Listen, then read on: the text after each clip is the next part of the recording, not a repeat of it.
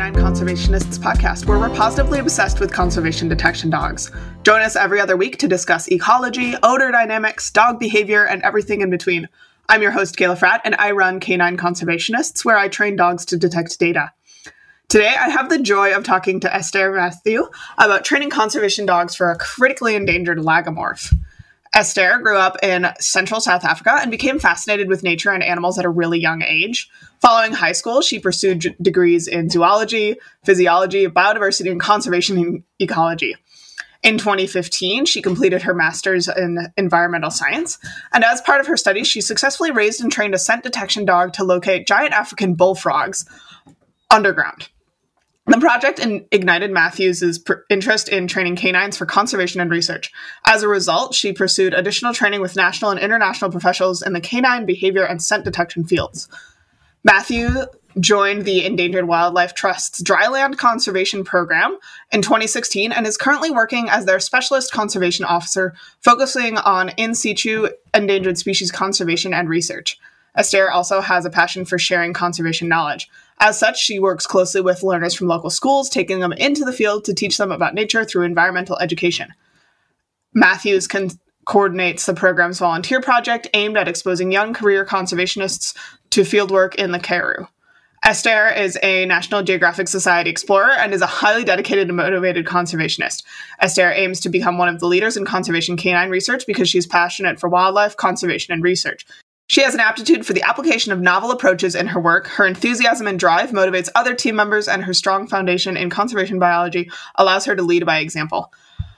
Holy cow, guys, I'm so excited to share this interview with you. I had so much fun talking to Esther, and she's really, um, she is so knowledgeable and has so much to share. Um, but first, I have to remind you that our field vehicle repair fundraiser is ongoing. As I record, the van is in, um, it has had its exploratory surgery. We know what's wrong. We know how much it's going to cost. It's going to be a lot, um, but it's, uh, it is less and not as bad as we originally expected. So, um, in the meantime, um, while we're hoping to be able to pick up the van soon and get um get our our feet wet with our field season this year. Um, you can support the fundraiser in any way you can, even if all you can do is share the link. You can find that link in the show notes on canineconservationists.org. So um, let's get on to the interview with Esther. Thanks so much for coming on, Esther. Um, let's start out with the most important topic here. Um, tell us a little bit about your dog and um, get let us get to know her a little bit before we dive into the actual interview. Okay, cool. Um, so yeah, the dog I used, um, her name is Jessie. Um, she's a border collie. Uh, she comes from mm-hmm. working sheepdog parents. Um, so both of her parents work with sheep. Um, and yeah, I got her at the age of six months, and she's turning eight years old uh, this year. So she's been doing scent oh work all, all, all her life long, basically. Um, so we started working with her with um, with uh, bullfrog scent uh, as part of my master's study, uh-huh. where uh, we did some amphibian research, and then I joined the Endangered Wildlife Trust and um, subsequently trained her on on riverine rabbits as well. Awesome. Yeah. So she's about the same age. I, it's funny, um, having read read your paper, I assumed she was a lot younger because um, yeah. Yeah. You, you she, talked about how you acquired her, and she's about the same age as my dog Barley, who's also a border okay. collie. okay, cool. Yeah. yeah, so she um she uh, is around. She's walking around here as well. Um but she um uh, I, I, published uh, the same um, this year. I published the, the, the research on amphibians as well in the same journal uh, for the special mm-hmm. edition. So that was when she was three or four years old, and now the um, lagomorph research was now more recently. Gotcha. Yeah, we might have to circle back and do another episode with you about the bullfrog work. Um, yeah, I would love to hear more about it. Um, so let's start out. Let's uh, kind of zoom out a little bit and talk about this lagomorph study. What was um, the goal of the study, and how did that impact what you were doing as far as training the dog?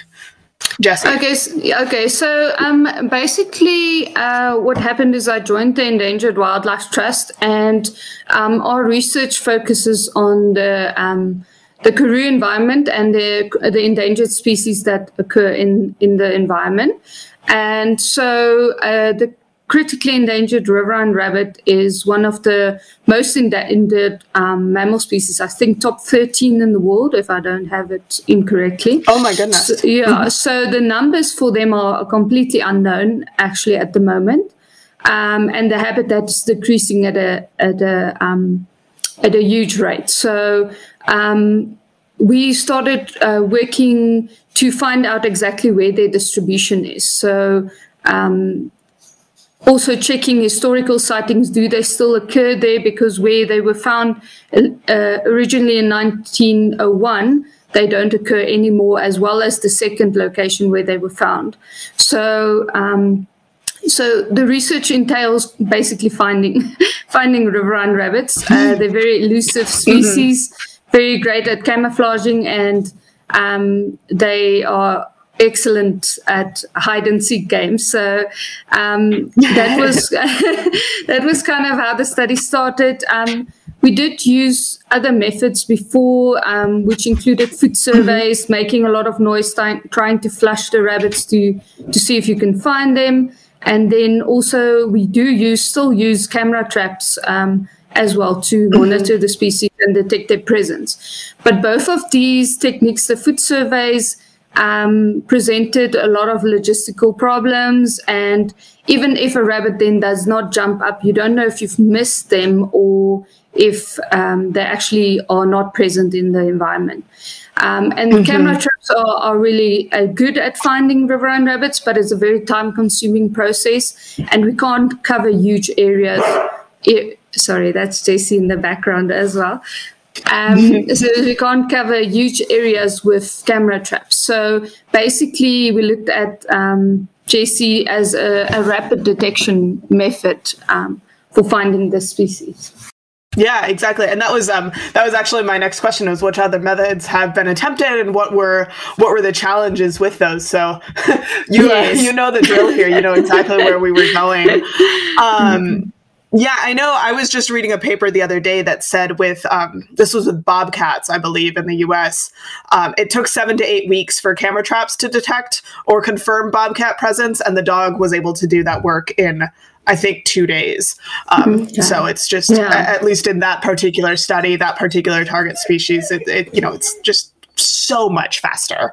Um, so then you actually trained uh, Jesse with with roadkill rabbits, right? Um, why did we why did we go that route, or you know, what are some of the the considerations you're making when you're using um, a dead animal and hoping to have the dog find the live animal?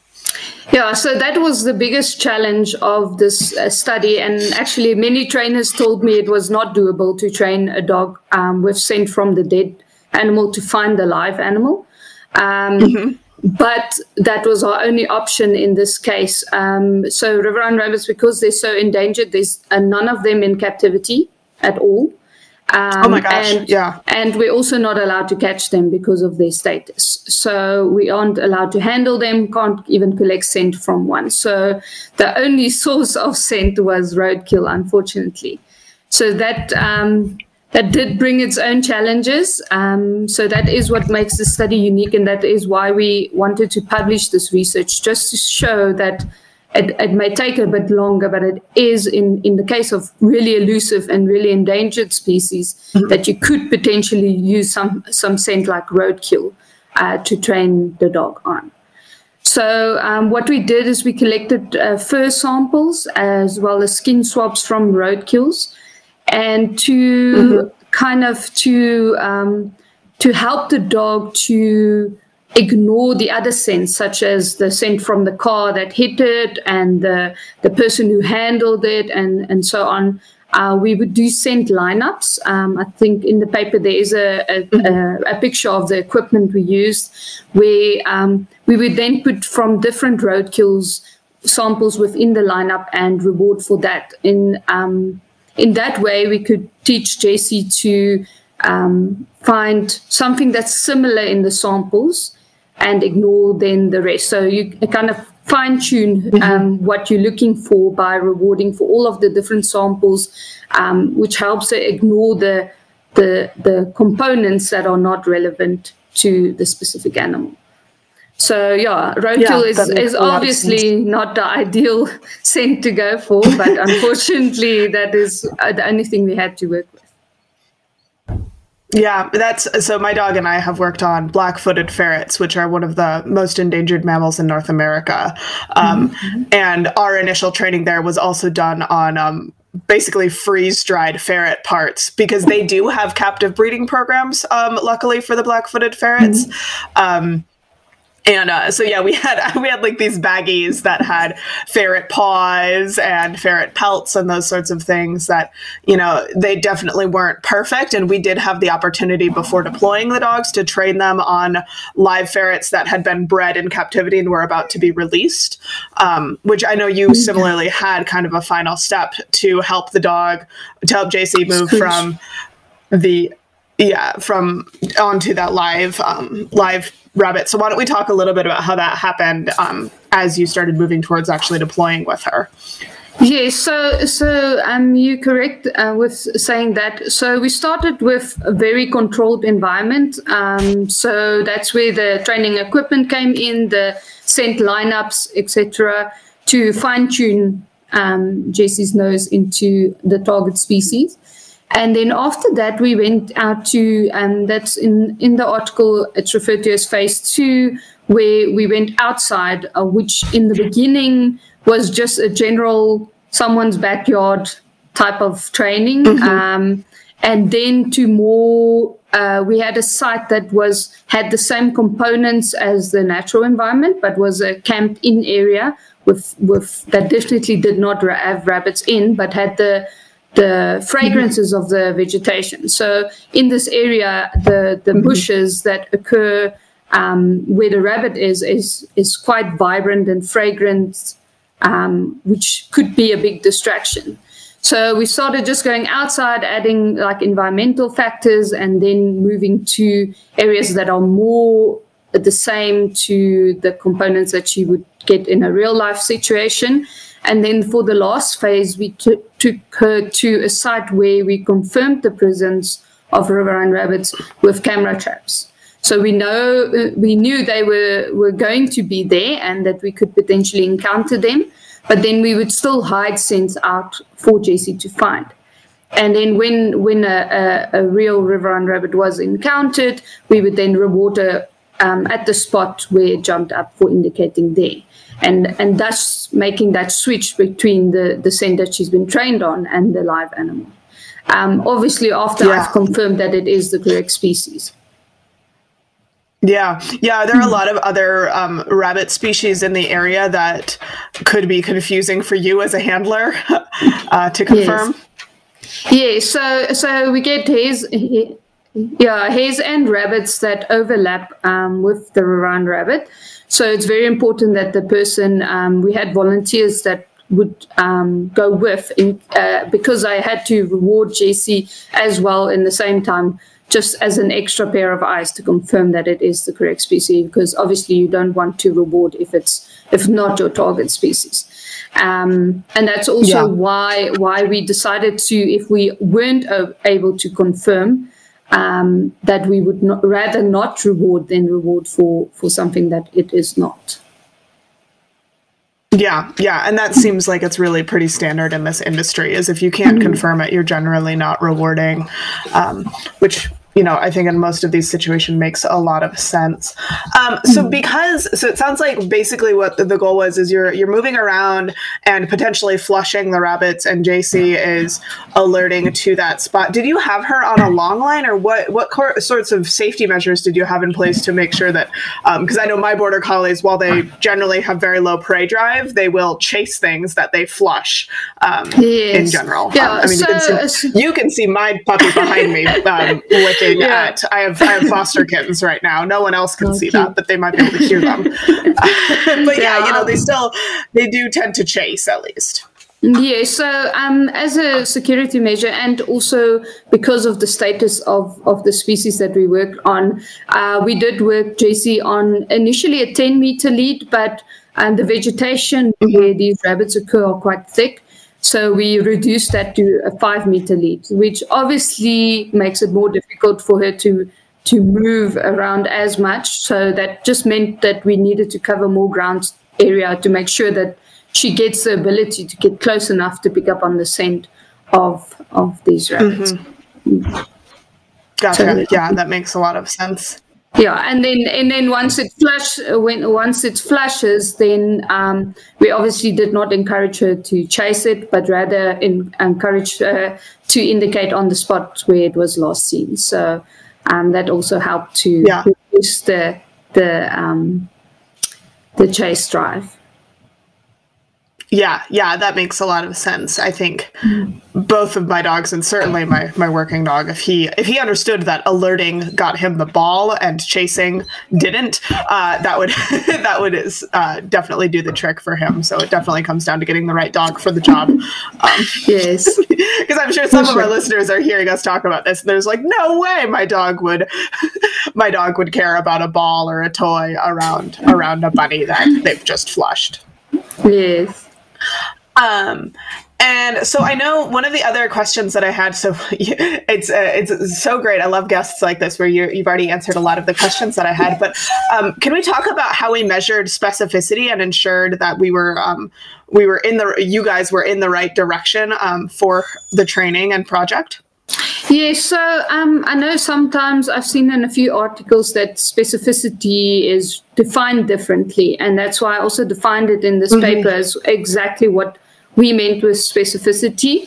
So obviously, in our case, it was how well did Jessie find the target scent. Um, and and then we also looked at um, if you look at figure six, um, we looked at species specific, uh, specificity specificity. I can't say the word species specificity, but anyway, uh, you understand what I mean. But um, the so that was in the case where we had scents from the other lagomorphs in the lineup. Um, so mm-hmm. then that okay. was how, how well she would find riverine rabbit scent in, in between the other scents. Mm-hmm. So, um, and if you look at the results, she actually did even better when there was other scents um, in the room. So it was easier for her mm, to indicate on riverine rabbits when there was other lagomorphs present, which um, which kind of makes sense because the control or, or, the negative target doesn't smell like anything, where where the hares and the other rabbits have their own distinct scent. So it's much easier for her to distinguish um, then then maybe an empty container that potentially wasn't washed uh, correctly or something was handled with um, with contam- uh, con- contaminated when handling or something mm-hmm. like that, mm-hmm. which obviously is things that we try to avoid. But I mean, there's always always the possibility that you accidentally contaminate it uh, controls. Yeah, of course. Mm. I know I've been in discussions before talking specifically about animals that use kind of latrines or multi-species latrines, where you might have, um, you know, urine and feces from a couple different species in a close area. And it seems like, and I don't, as far as I know, there's no one who's published anything on this, but anecdotally, it seems like some of the dogs are actually better again in these situations where they can compare and shop around and say mm-hmm red fox, red fox, coyote, swift fox. That's what I'm looking for.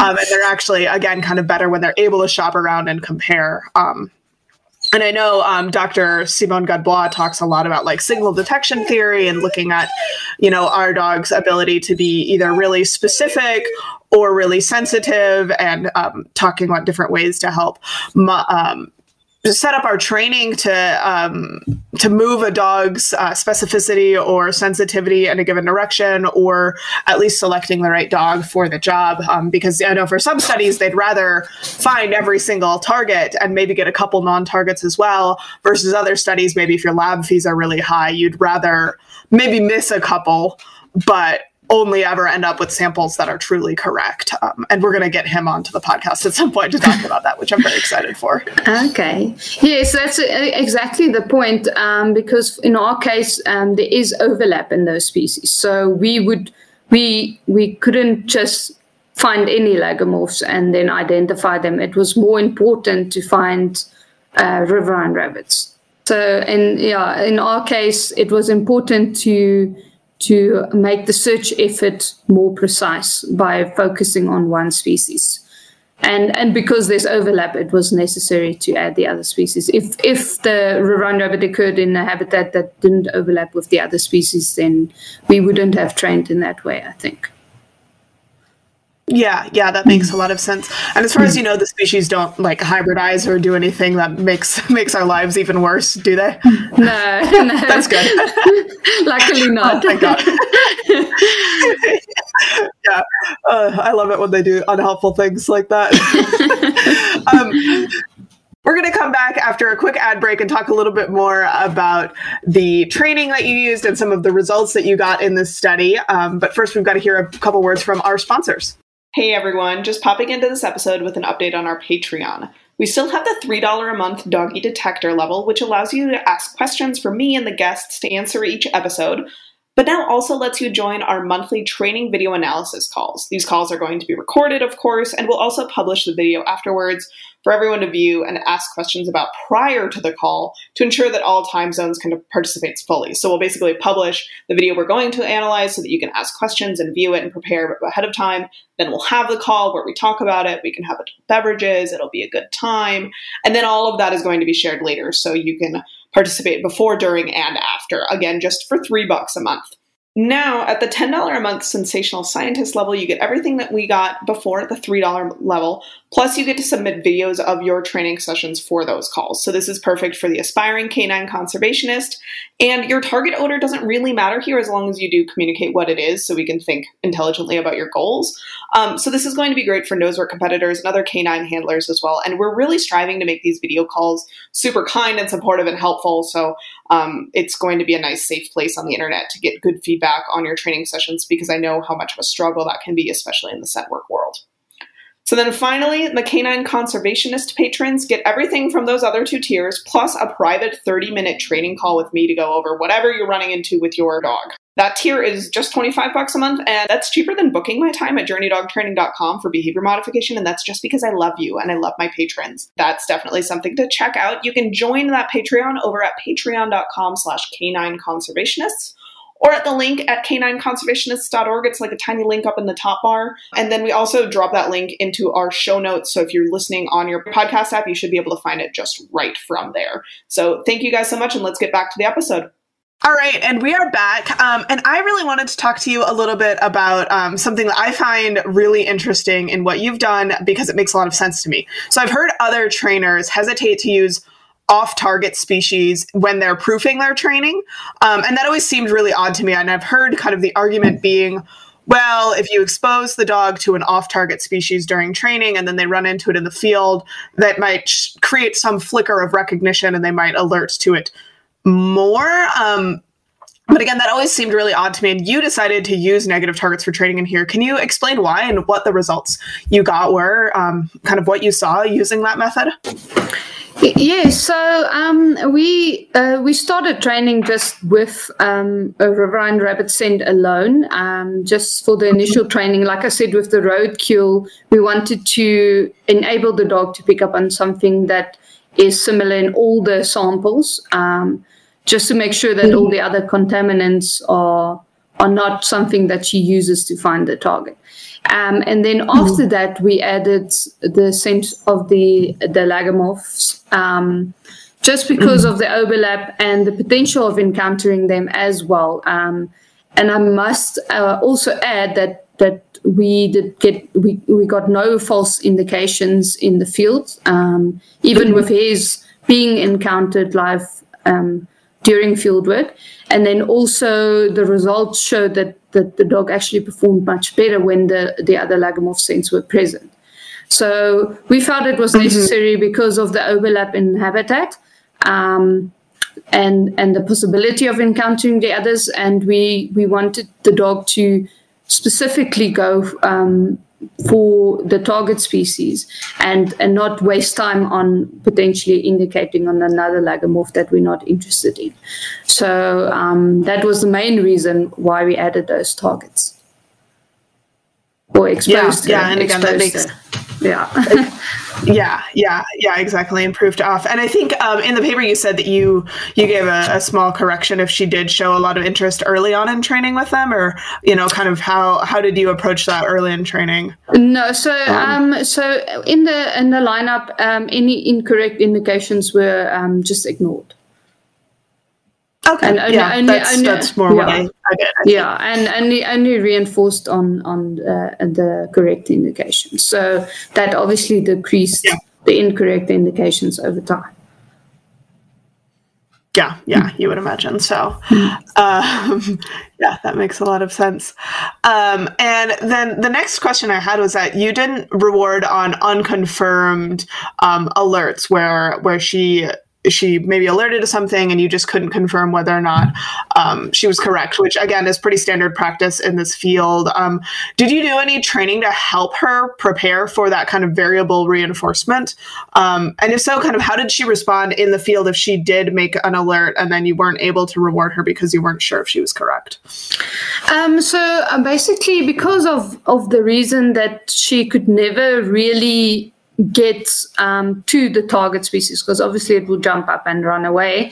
Um, we I discussed uh, the, I discussed the techniques because with the bullfrogs it was um, uh, not the case. They uh, they were underground, so they wouldn't move around.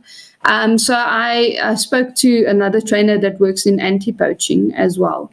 And um, mm-hmm. and just discussed about the moving target, basically when when's appropriate to reward and when um, when do you rather ignore it? And and his advice was if I can identify it and I can um, I've seen the spot where it's jumped up, then I can reward for an indication. If not, I just encourage her to move along and and uh, mm-hmm. ignore the the indication.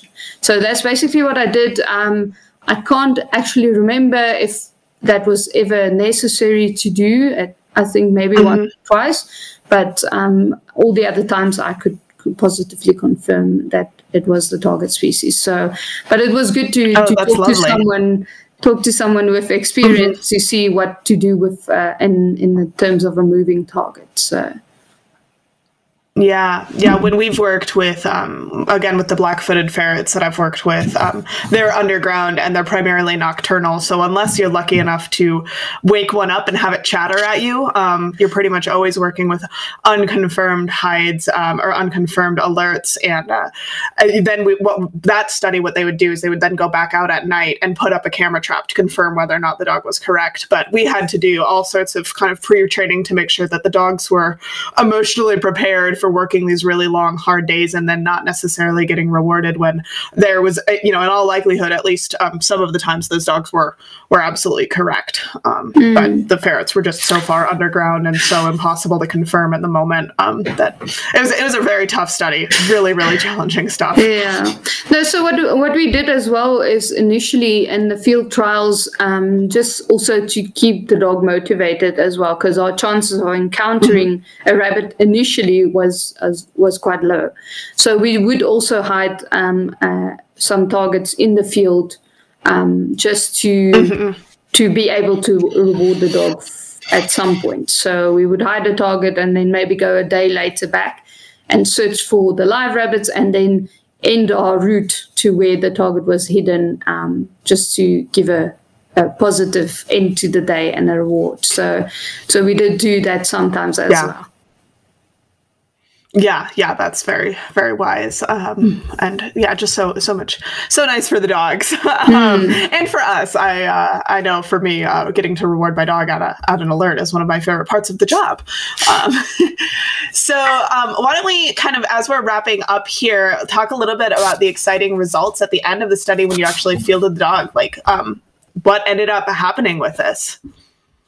Yeah, so um, we were very happy to to find run rabbits, especially because, like I said, the numbers um, for individuals are unknown. Um, but we basically mm-hmm. in the mm-hmm. six months six month period we've um, had over thirty sightings or uh, finds with the dog, um, but because we couldn't um, that you can't identify individuals. Um, so we conser- mm-hmm. conservatively worked on um, the locations where we did find them and the potential home range of a rabbit.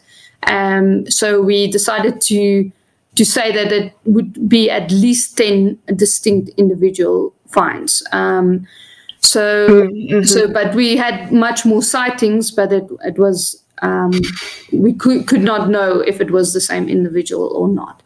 So, um, uh, what was also cool is that we we were able to uh, confirm uh, historical sightings that were more than 20 years old. Mm-hmm. Um, so no one has searched in wow. those areas. And then and Jesse was able to find rabbits on those sites, as well as one site where the original study 30 years ago said predicted that they could potentially be, but no one ever went to check on that property, and then uh, Jessie was able to find one there as well.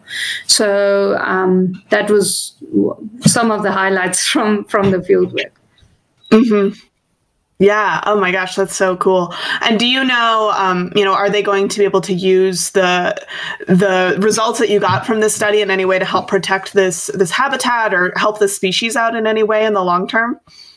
Yeah, so um, the, the study still continues. Uh, we're still using Jessie mm-hmm. on new locations in combination with camera traps on other sites uh, and other techniques. Um, but like I said, she's the most rapid rapid method. Um, so this also helps us. Um, the number of finds that she gets on a property, for example, can can also help indicate the the population size on on in an area. Mm-hmm. So um, what we then do is we identify priority areas. We have identified five five potential areas in the northern population, um, and then we're now working with farmers to look at formal um, protection for these rabbits um, because in so they occur in three populations, and the northern population they actually only occur on privately owned farms.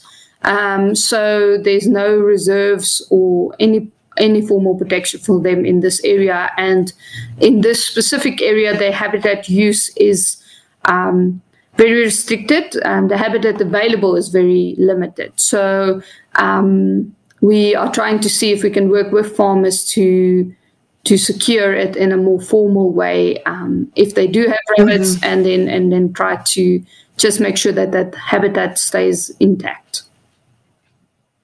Yeah, yeah, yeah. Well, hopefully, hopefully, there's a kind of continued process here, progress here, and um, it's cool to know that you guys are still working on this together. Um, what else? What else are you and Jessie working on? Um, do you have any other projects that are coming down the pipeline, or anything else you want to, uh, you know, if people want to keep tabs on what you guys are up to? You have such a, an amazing resume and backstory, and I'm sure people will be excited to hear about where you're going next. Um, yeah, so we have two other projects uh, in the pipeline with Jessie at the moment. Obviously, the rabbit work still um, has a lot of components and a lot of areas to cover still. Um, because mm-hmm. um, these rabbits only occur in South Africa, but they occur in almost half half of South Africa. It's a, a very big region um, to cover, so mm-hmm. we still have quite a bit of work with her on that. Um, but then we also working with her to um, train her to find the Karoo dwarf tortoise, which is also a, a threatened mm-hmm. species. Um, it's a very small, um, almost like I don't know if centimeters is um, the right way to describe them, but they are seven, wow. seven, seven centimeters is like the adult size so it's quite small. Oh my gosh! Wow. yeah, and they're in in crevices underneath, um, and in, in between rocks and stuff, and rock crevices. So mm-hmm. um, they're very difficult to find. And then uh, another project that we're more actively working on at the moment is we're working with Global Wildlife Conservation. Um, I don't know if you know them, um, but they are supporting um, some of our work in finding uh, two golden mole species on the west coast of South Africa. Uh-huh. So it's basically lost species project. So it's it will be rediscovery of of um, of the moles, and they are the one species hasn't been seen in eighty years. So. So they're either extinct, wow. yeah, they're either extinct, or if we can find them, then it it, it will be a rediscovery. So Jessie's um, helping us in finding um, the tunnels within the dunes. So they um, they dune swimming moles, so they don't really leave tunnels. Wow. It collapses behind them. So we're using um, mm-hmm. Jessie to help us find those tunnels and then um, see if we can find the particular species that we're looking for. So um, we're wow. actually going going out next month with her to um, continue our work on that as well. Very cool. Wow. I'm going to have to Google that species. And uh, I, I can't imagine how many cool a- adaptations they have to make sure that they don't get just sand everywhere if they're, yeah, yes. dune swimming. I haven't heard that term before. That's fascinating. Yeah. so, say we are using other other techniques as well, but um, Jessie is, is part of the study. Um, we're looking at uh, using mm-hmm. thermal drones and then also eDNA techniques to find these moles. Um, but obviously, it helps if mm-hmm. Jessie indicates on the tunnel to rather collect soil samples where there's been activity than randomly collecting soil samples. So just also helping us yeah, definitely. pinpoint areas of, of activity. So Oh, that's so cool. And I love I love how it, just in this this episode we've talked about so many different ways that we can use dogs in conjunction with camera traps, with human searchers, with eDNA, with thermal drones. There's just there's so many different ways to uh, to be able to combine all these different non-invasive sampling techniques to to look at these incredibly hard to find species. Yes. So those are all the questions I had for you. Is there anything else that you want to make sure to bring up or talk about or mention as we're wrapping up? Um, the only thing I thought of is there is a, a video on YouTube uh, about Jessie Um, it also shows the mm-hmm. rabbit that she's working on, and we managed to get on a GoPro one of her finds. So where she goes into the bush and the rabbit jumps out on the other side. So um, I can oh also, gosh, wow. I can also share that link with you um, if people want to see. It also explains the other techniques mm-hmm. that we're using and then a little bit more about Jessie. Yes, I we would definitely love that. We'll be able be sure to link it in the show notes. Um, and if anyone else um, wants other ways to keep tabs on, do you do you have social media or other ways that people can keep up on your projects, on Jessie's training and everything? Okay, so Jessie has a Facebook page. Um, I'll I'll share the handles uh, with you. It's um, mm-hmm. Jessie the Border Collie on on um, Facebook, um, but it's Jessie with uh, IE, so um, J E S S I E, um, and then also mm-hmm. on on Instagram it's Jessie the BC, um, and then also okay. my ha- my handle on Instagram is Esther Explorer. So if people want to follow us. Excellent. Yeah, we'll make sure to link to all of that in the show notes, and I'll make sure that I go ahead and give you a follow. Um, I'm always Thanks. excited to be able to connect more. Um, Instagram is my my love language. Uh, so yeah, thank you so much for joining. This was a lot of fun, and as I said, I think um, we'll uh, we'll probably have to reconnect to talk about the bullfrog work um, because I, I know that's another really interesting study you guys have been involved in, and I, I think our listeners would love to hear about it. Okay, great. Yeah, that was uh, that was now before for the rabbit work, so I'll have to just uh, make sure I, I get all that information together again because it's been quite a while. Because um, that was Jessie's first job, so um, since then we've we've um, done a few other things. But um, yeah, no, thank you so much for the time and to chat to us as well. And it's always nice to hear from other trainers as well and and get mm-hmm. exchange tips and ideas and so on. Yeah, yeah, likewise. It's, this has been great. Thank you so much for listening. I hope you learned a lot and are feeling inspired to get outside and be a canine conservationist in whatever way suits your passions and your skill set. You can find show notes and extra information on this episode over at canineconservationists.org and support our field vehicle repairs over at our GoFundMe page, which again we will have linked at canineconservationists.org. Until next time, I'm Kayla Fratt, and this is the Canine Conservationists Podcast.